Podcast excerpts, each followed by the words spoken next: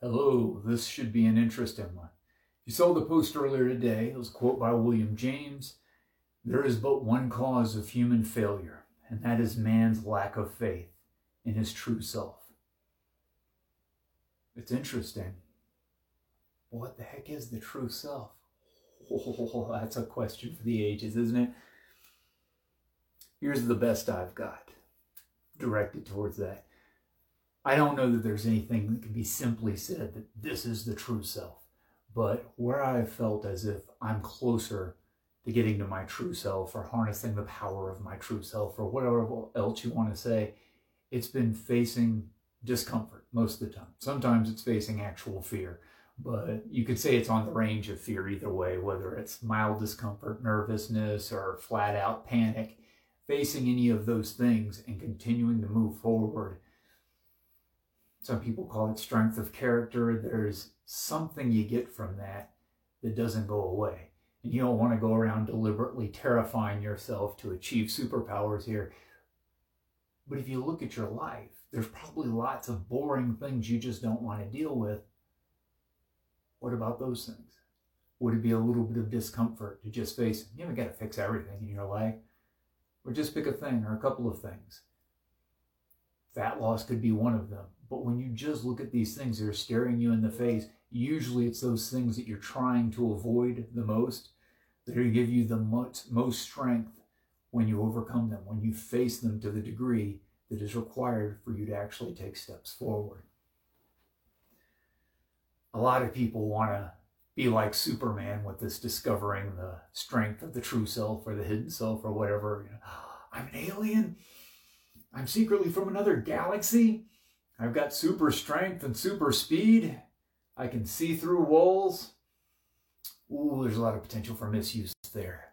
But that's what they want. The point being, we want this incredible experience, and usually things tend to be subtle, at least compared to our you know, Superman like expectations. But I've wanted to be that. I've wanted to be Superman. Any field, any new place I go to, uh, new skill I'm trying to learn, whatever it is, new job, I always want to be the superstar. I always want to be the gifted guy, the guy that just gets it, or the you know favorite pupil, the extra talented person. And what I've learned, what's closer to me seeing the power of my true self or harnessing the power of my true self, is accepting that I've got to build it from basic building blocks. I've got to start with something simple and do the uncomfortable thing of not just chasing some shiny, exciting thing, but do the uncomfortable step by step by step process of getting consistent with something simple. And then once I'm consistent with something simple, I can build on top of that. Give it some time and I can build on top of that. And I've gone a long way in a few different areas just from that, just from accepting that I have to start with something simple. And that's overcoming a fear, it's overcoming some discomfort, it's overcoming the temptation to just follow whatever's popular or whatever the neat new workout or whiz bang diet is. You got to be willing to ignore that stuff long enough to let yourself get consistent with something simple. And then once you've got that, you might learn something from the whiz bang diet or workout. That might be a part of what teaches you about the next step you want to take. But that's fine because you can build on that. If you get that habit now down, even if while you're building it you end up falling off, you have a new baseline to fall back to. You have a baseline of whatever that simple habit is you started out with.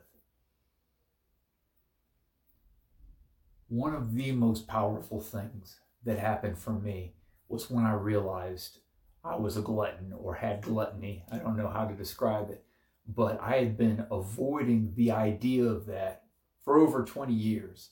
And then when I just kind of mentally collapsed and just gave up on dieting entirely, that's one of the things that came up. I saw that not only you're a glutton, are you a glutton? You've been hiding this from yourself for over 20 years. I felt ashamed. I felt embarrassed. I felt like an idiot. It was not a very high point for me, but that was one night. It was one very unpleasant night of accepting that there's this, what I call deep patterns or hidden patterns that I had this pattern of gluttony. The next day, I felt lighter. The next day, I just wasn't worried about it anymore. It's just, eh, you know, I could have a lot worse problems. This one's not so bad. And a few months later was when I saw the documentary that gave me the 100 grams of carb idea, carbs per day idea, and I tried it out. And that's when I lost 28 pounds in 30 days.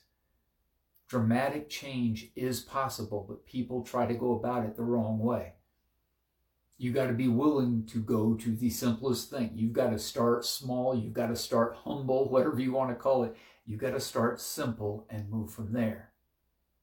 And the crazy thing about that willingness to start with basics, also just to recognize where you're at.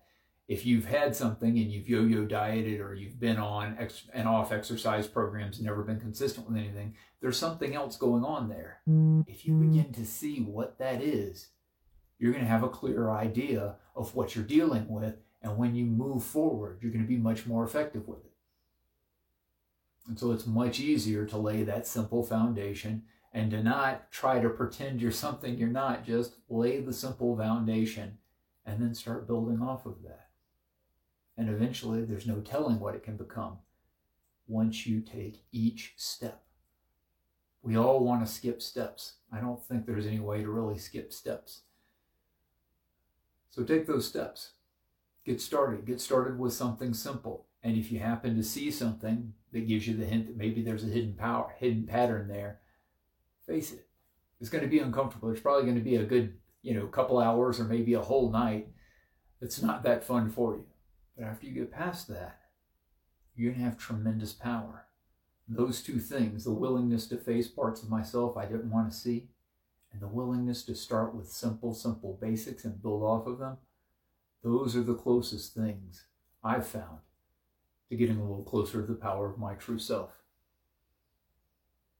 I hope you'll take those things and use them for yourself as well. And hey, if you develop some superpowers, let me know. I'd love to hear about it.